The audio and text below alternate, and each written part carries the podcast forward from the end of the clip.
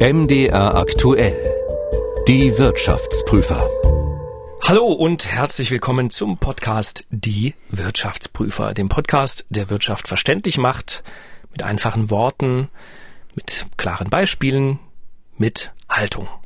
Ich bin Rein Grob, Präsident des Leibniz-Instituts für Wirtschaftsforschung in Halle. Und ich bin Ralf Geisler, Wirtschaftsredakteur bei MDR aktuell. Und heute wollen wir über Schulden reden. Folge 16. Wie viele Schulden kann ein Staat machen? Ein kluger Mann hat mal gesagt, das Einzige, was man ohne Geld machen kann, sind Schulden.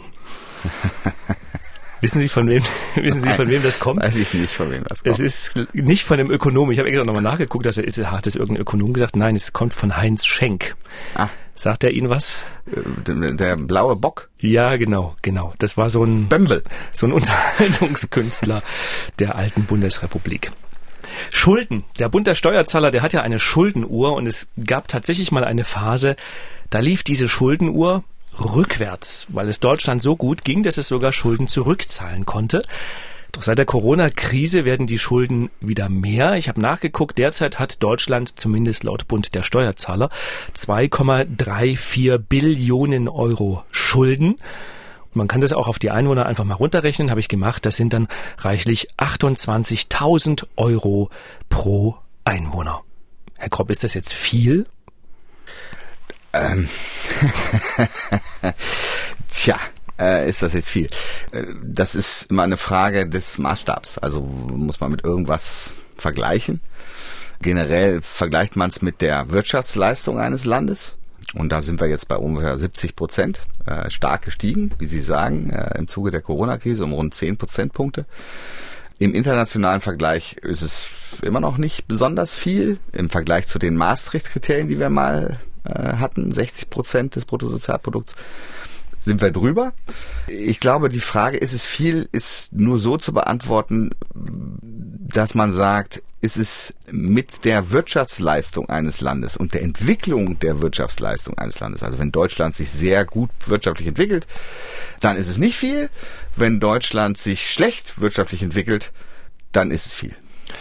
Also wir sind sozusagen bei 70 Prozent dessen, was wir pro Jahr erwirtschaften, so viele Schulden haben wir. Wir müssen nur sieb, müssten 70 Prozent eines Jahres alles, alle für lau arbeiten, dann würde es irgendwie. So ähnlich. Könnte man es irgendwie zurückzahlen.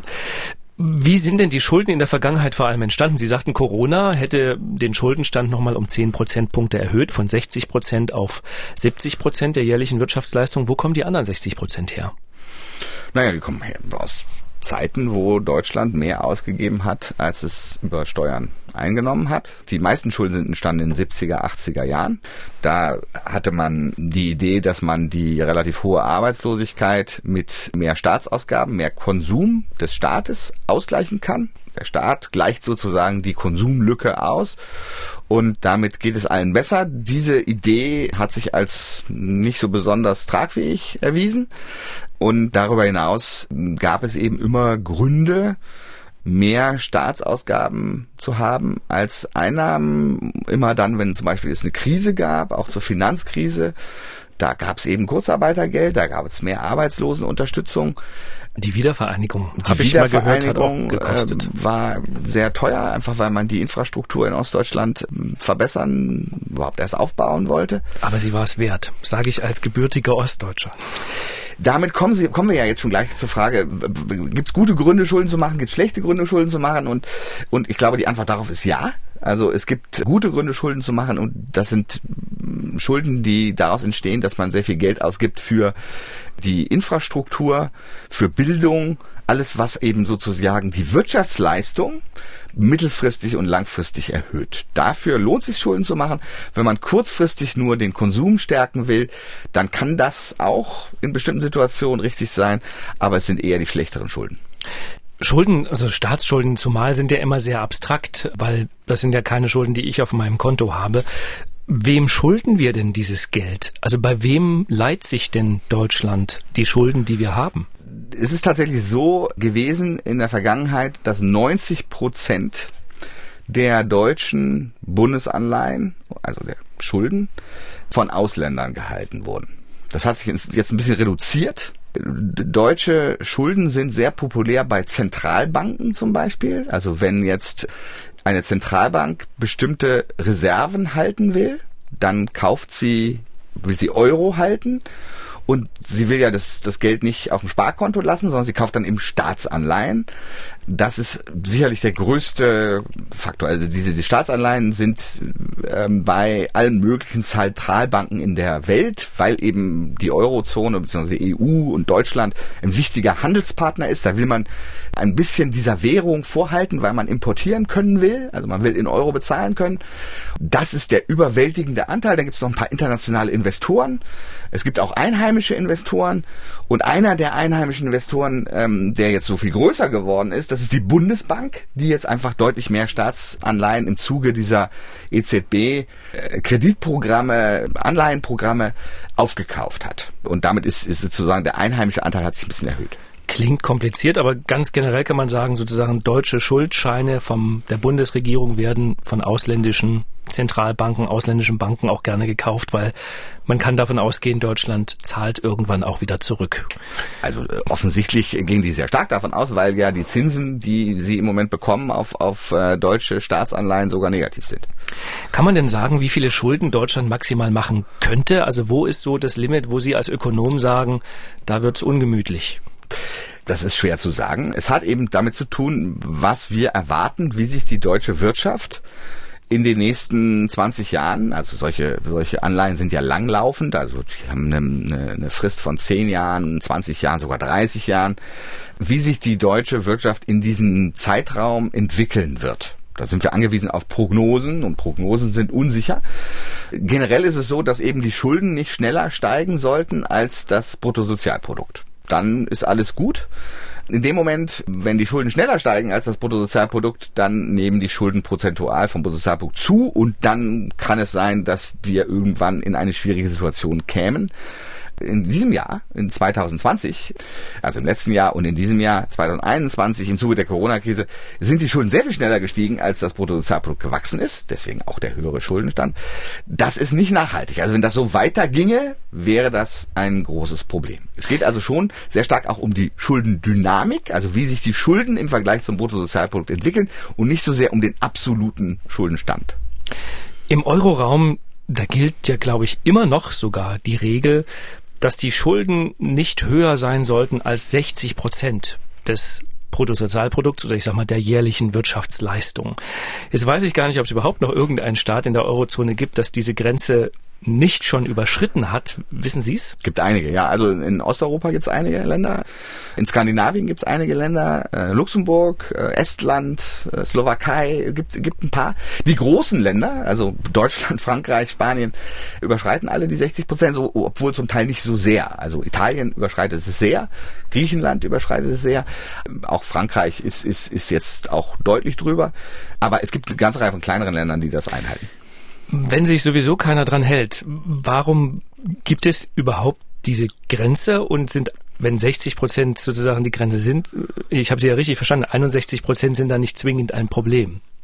Nein, ich meine, diese Grenze von 60 Prozent und drei Prozent Defizit, also jedes Jahr darf man drei Prozent mehr ausgeben, als man einnimmt, die Grenzen sind vollkommen willkürlich. Die sind nicht wirklich, basieren nicht auf irgendeiner ökonomischen Analyse, sondern sie waren ein politischer Kompromiss. Das ist so Pi mal Daumen ungefähr, was wir gerne hätten.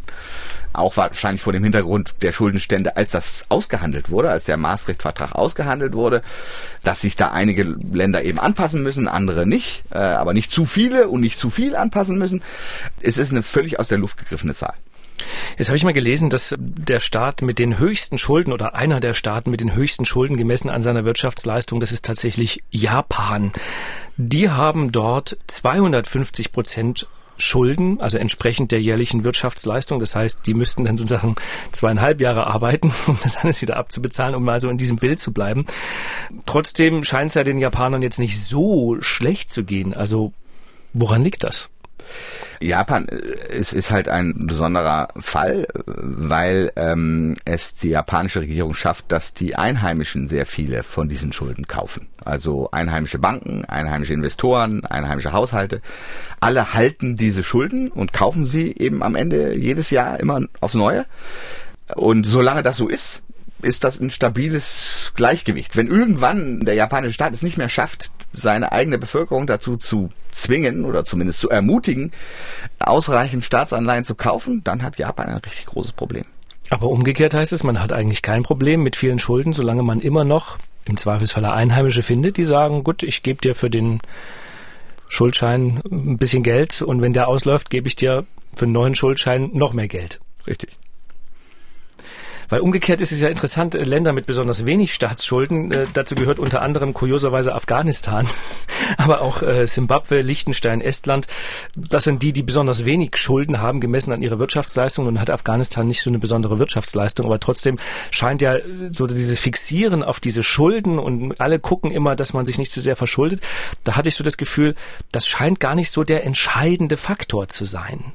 Naja, entscheidende Faktor für was? Also ich, ich muss jetzt sagen, wenn ich jetzt Este wäre, würde ich mich schon äh, sehr verwehren, mit Simbabwe und Afghanistan in einen Topf geworfen zu werden. Ich entschuldige mich bei ähm, allen Ästen, das, die uns äh, zuhören. Das würde ich doch sagen, sollten wir tun.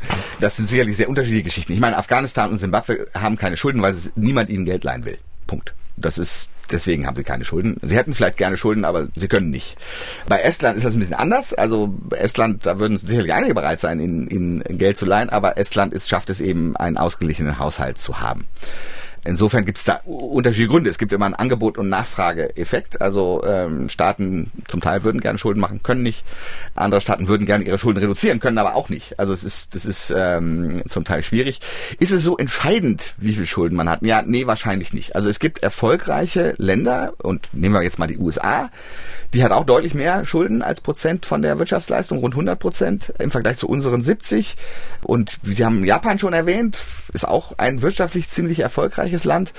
Es ist nicht der entscheidende Faktor. Der entscheidende Faktor ist am Ende die Schuldendynamik. Ob die Schuldendynamik, wie sich die Schulden und die Wirtschaftsleistung entwickeln, zueinander passen oder ob diese Dynamik nicht zueinander passt und die Wirtschaftsleistung auf absehbare Zeit eben nicht mehr ausreicht, um sozusagen diese Schulden zu tragen. Das heißt, wenn sozusagen Investoren das Gefühl haben, dort wird die Wirtschaft in Zukunft stark wachsen, möglicherweise dadurch auch sich das Verhältnis zwischen den Schulden und der Wirtschaftsleistung reduzieren, ist alles im grünen Bereich. Genau. Ich meine, das war ja ein bisschen das Problem mit Griechenland, wo eben die Leute sehr große Zweifel daran hatten, dass die Wirtschaftsleistung ausreichen würde, um die Schulden weiterhin zu tragen. Und deswegen eben auch hat man versucht, Reformen durchzusetzen, sodass die Wirtschaftsleistung langfristig besser wird, stärker steigt. Man muss ja auch sehen, dass ähm, Griechenland nur 15 Prozent so viel Schulden hat wie Deutschland. Also in absolut. In Summe. In Summe. Mhm. Aber nicht. Aber das liegt eben daran, weil die Wirtschaft auch viel kleiner ist. Also es, es hängt immer sehr stark von der Größe der Wirtschaft und von der dynamischen Entwicklung der Wirtschaft ab, wie leicht es ist, Schulden zu machen und ob man Schulden tragen kann. Und es hängt natürlich auch davon ab, ob irgendeiner diese Schulden kaufen will. Und solange andere Zentralbanken zum Beispiel gerne deutsche Staatsanleihen kaufen, weil sie sie eben als sicher ansehen, dann ist das so eine Art selbsterfüllende äh, Geschichte. Weil sie sicher sind, kaufen die Leute das und deswegen muss Deutschland auch weiterhin nur so niedrige Zinsen bezahlen. Griechenland ist ein ganz gutes Beispiel. Ne? Also 2008 ein riesiges Thema. Beinahe wären die Griechen aus dem Euro raus geflogen oder rausgestiegen, ist so mehr oder weniger freiwillig. Ähm, niemand wollte den Griechen mehr Geld leihen. Und interessanterweise, heute ist es ja überhaupt kein Thema mehr und dabei ist die Verschuldung Griechenlands heute höher als damals. Das hat aber verschiedene Gründe. Also erster Grund ist tatsächlich, dass Griechenland, was seinen Haushalt angeht, stark reformiert hat. Also es ist von großen Defiziten im Haushalt zu großen Überschüssen gewechselt aufgrund dieser dieser Bedingungen, die die Kreditgeber damals gegeben haben. Und das hat insofern funktioniert. Das heißt also, es ist jetzt nachhaltiger, einfach weil die Schulden nicht mehr so stark zunehmen. Also die Dynamik der Schulden nimmt langsamer zu als das Wirtschaftswachstum. Aber es hat natürlich auch ein bisschen was damit zu tun, dass Draghi, der damalige Präsident der Europäischen Zentralbank, sehr berühmt gesagt hat, er würde tun, was nötig ist, um What den Euro zu erhalten, um, um niemanden, dass niemand aus dem Euro ausscheiden muss.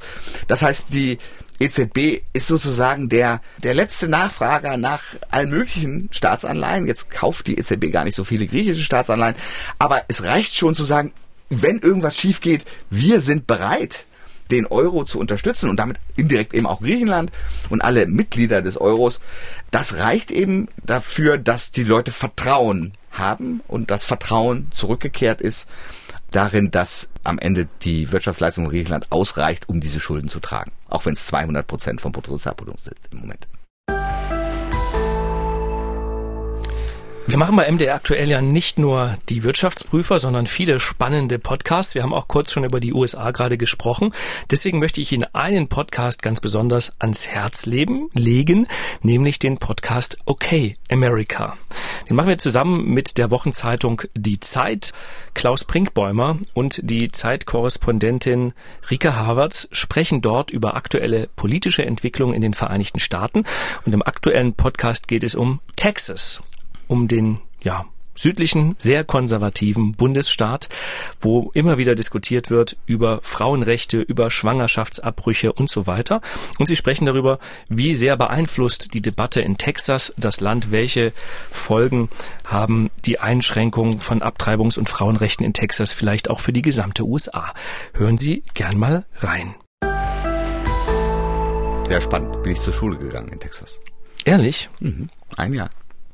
Es ist ein schönes, ich, ich war auch lange in den USA, ich war aber immer in Kalifornien und in äh, Washington State. Ich kenne sozusagen Texas gar nicht. Also wo ich zur Schule gegangen bin, ist es überhaupt nicht schön. Deswegen sind Sie auch wieder hergekommen. ja. Wo sind Sie denn zur Schule gegangen in Texas? Texarkana.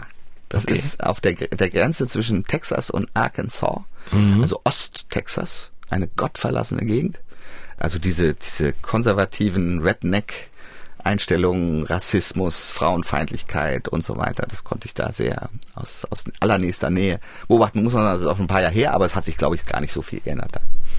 Dann hören Sie auch in den Podcast rein, Herr Professor Kropp, und ähm, dann können wir Auf uns beim nächsten Mal darüber unterhalten, ob Sie das Land, in dem Sie zur Schule gegangen sind, oder den Staat, den Bundesstaat wiedererkannt haben. Deutschland hat ja, äh, und da reden wir jetzt wieder über Schulden, eine Schuldenbremse. Ist die sinnvoll? Kann die weg? Ja, also Deutschland hatte eine Schuldenbremse und hat versucht, die schwarze Null zu halten. Also am Ende keine Schulden zu machen. Deswegen sind ja auch die Schulden gesunken dann. Sie haben mehr zurückgezahlt, als sie neu aufgenommen haben.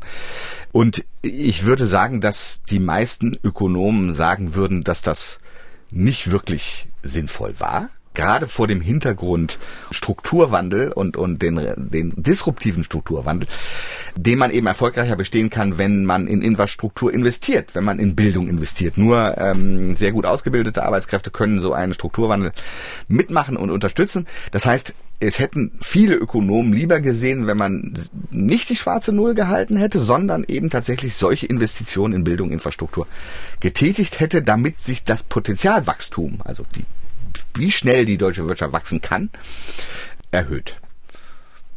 Es gibt ja immer wieder Überlegungen, Sie sagten ja, die deutschen Schulden, das sei noch nicht zumindest als große Problem. In anderen europäischen Ländern ist es anders. Es gibt immer wieder diese Debatte, sollte man sozusagen in Europa Schulden vergemeinschaften, sollte die EU miteinander für die Schulden der anderen Länder auch einstehen. Wie sehen Sie das?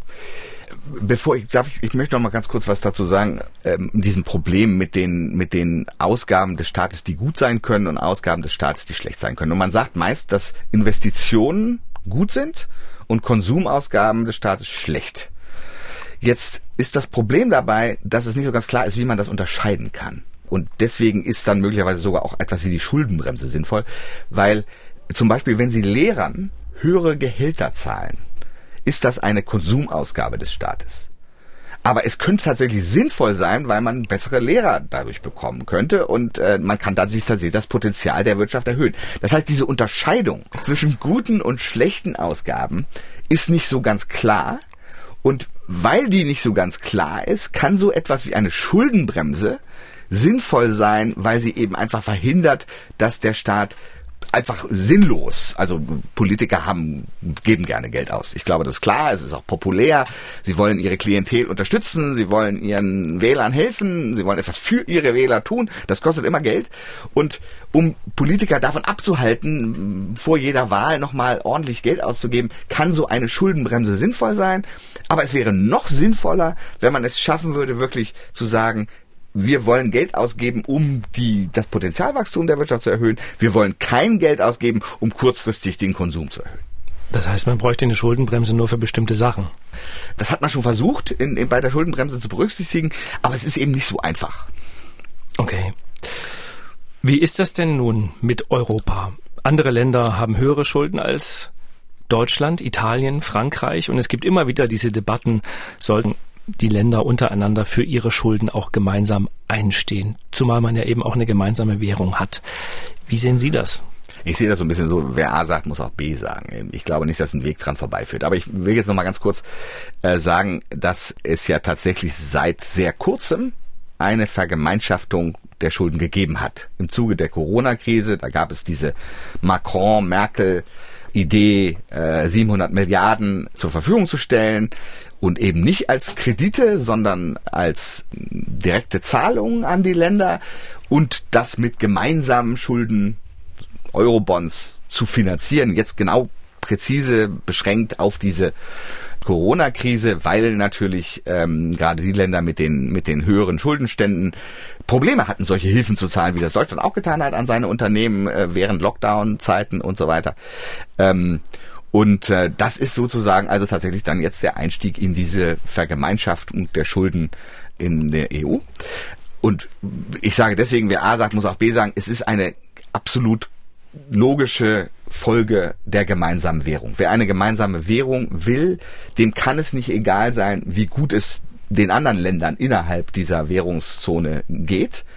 Und insofern ist ein gewisses Maß an Vergemeinschaftung der Schulden unvermeidlich. Es geht dann am Ende nur noch darum, wie man die Regeln ausgestaltet, wie man diese äh, Vergemeinschaftung macht und ob es da strenge Regeln gibt oder eben nicht. Wie wird Deutschland, wie wird Europa die Schulden, die auch gerade durch die Corona-Krise gewachsen sind, wieder los? durch höheres Wachstum. Und deswegen sind diese Subventionen, die am Ende gezahlt werden an einzelne Länder, auch an Bedingungen geknüpft, in welchen Sektoren die Länder investieren sollen. Also sie dürfen nicht das Geld jetzt für irgendwas ausgeben, sondern sie müssen es ausgeben für Investitionen in Digitalisierung, Investitionen in Klimawandel, Investitionen in Innovationsförderung etc. Also all diese Dinge, die sie sich sonst möglicherweise nicht hätten leisten können, weil sie ja die zusätzlichen Corona-Ausgaben hatten und die aber eben dazu führen, dass sie auch schneller wachsen und insofern auch höhere Schulden tragen können. Und das klappt. Das werden wir mal sehen. Also es ist ja so, dass die Länder Pläne äh, vorlegen mussten, für was sie das Geld jetzt ausgeben wollen. Das haben einige Länder auch getan, andere Länder haben es nicht getan. Aber das, das Problem dabei ist, was ich eben schon gesagt habe, es ist manchmal sehr schwierig genau zu klassifizieren, was jetzt wofür genau ausgegeben wird und ob das jetzt wirklich wachstumsfördernd ist oder nicht.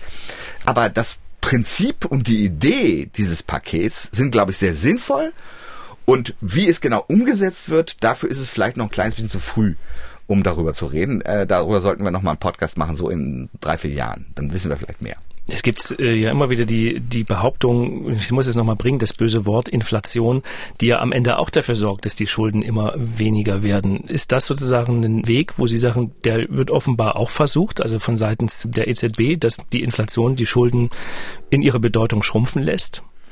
Dass äh, sich aus der aus Schulden raus zu inflationieren, also durch höhere Inflation, weil dann der der reale Wert der Schulden ja abnimmt, das war ein Weg, den äh, viele Länder auf der Welt sehr lange verfolgt haben. Übrigens haben wir deswegen auch vielleicht mehr Schulden, ähm, einfach weil das Schuldenmachen war sozusagen einfacher, wenn, wenn die Zentralbank Geld drucken konnte. Als Reaktion darauf, auf diese Hang von Politikern zu sagen, wir wollen einfach nur mehr Geld drucken, dann können wir auch mehr Geld ausgeben, sind eben Zentralbanken sehr unabhängig geworden und das war deswegen auch in Deutschland nie ein Problem, weil die Bundesbank sehr unabhängig war von der Regierung. Jetzt ist die EZB auch sehr unabhängig, sogar möglicherweise äh, noch unabhängiger von der Regierung, jedenfalls von einer einzelnen Regierung, als die Bundesbank. Und der EZB zu unterstellen, sie wolle jetzt also äh, Schulden weginflationieren, ist sicherlich gewagt, um es mal jetzt vorsichtig auszudrücken. Äh, dafür gibt es eigentlich keine Anzeichen. Also wenn man sich die letzten 20 Jahre anguckt, wo die EZB zuständig war für die Geldpolitik, dann ist die durchschnittliche Inflationsrate in dieser Zeit deutlich niedriger als in Zeiten der Bundesbank. Sie hat also offensichtlich das nicht gemacht, wenn selbst wenn sie es wollte.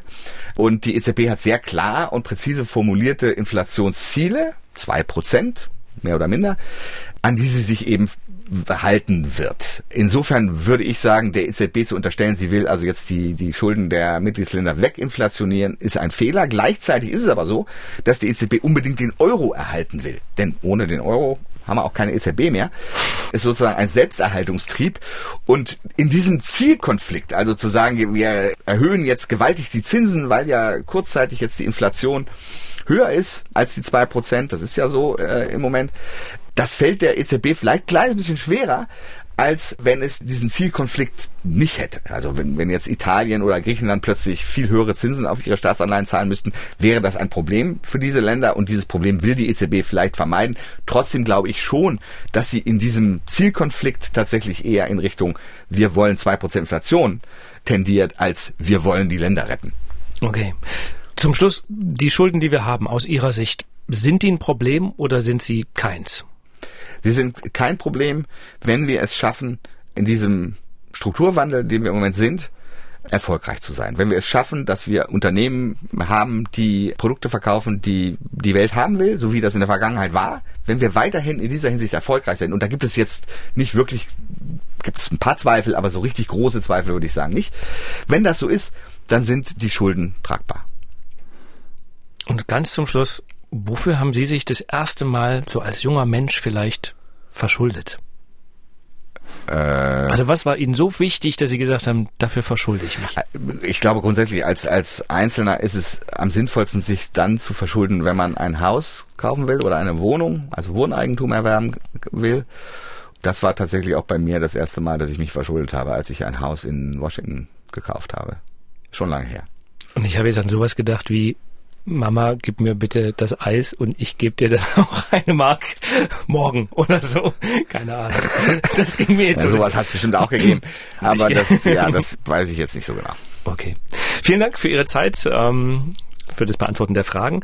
Wenn Sie uns, äh, liebe Hörerinnen, lieber Hörer, schreiben wollen, dann tun Sie das gern an wirtschaftsprüfer.mdraktuell.de. Ich lese alle Nachrichten, die Sie mir schicken und versuche sie auch zu beantworten. Wir hören uns wieder. In der nächsten Folge sprechen wir über die Frage Deutschland, wo sind deine Startups? Bis dahin wünsche ich eine gute Zeit und sage Tschüss. Tschüss. Die Wirtschaftsprüfer. Der Podcast, der Wirtschaft verständlich macht, erscheint zweimal im Monat auf mdraktuell.de, in der ARD Audiothek, bei YouTube und überall, wo es Podcasts gibt.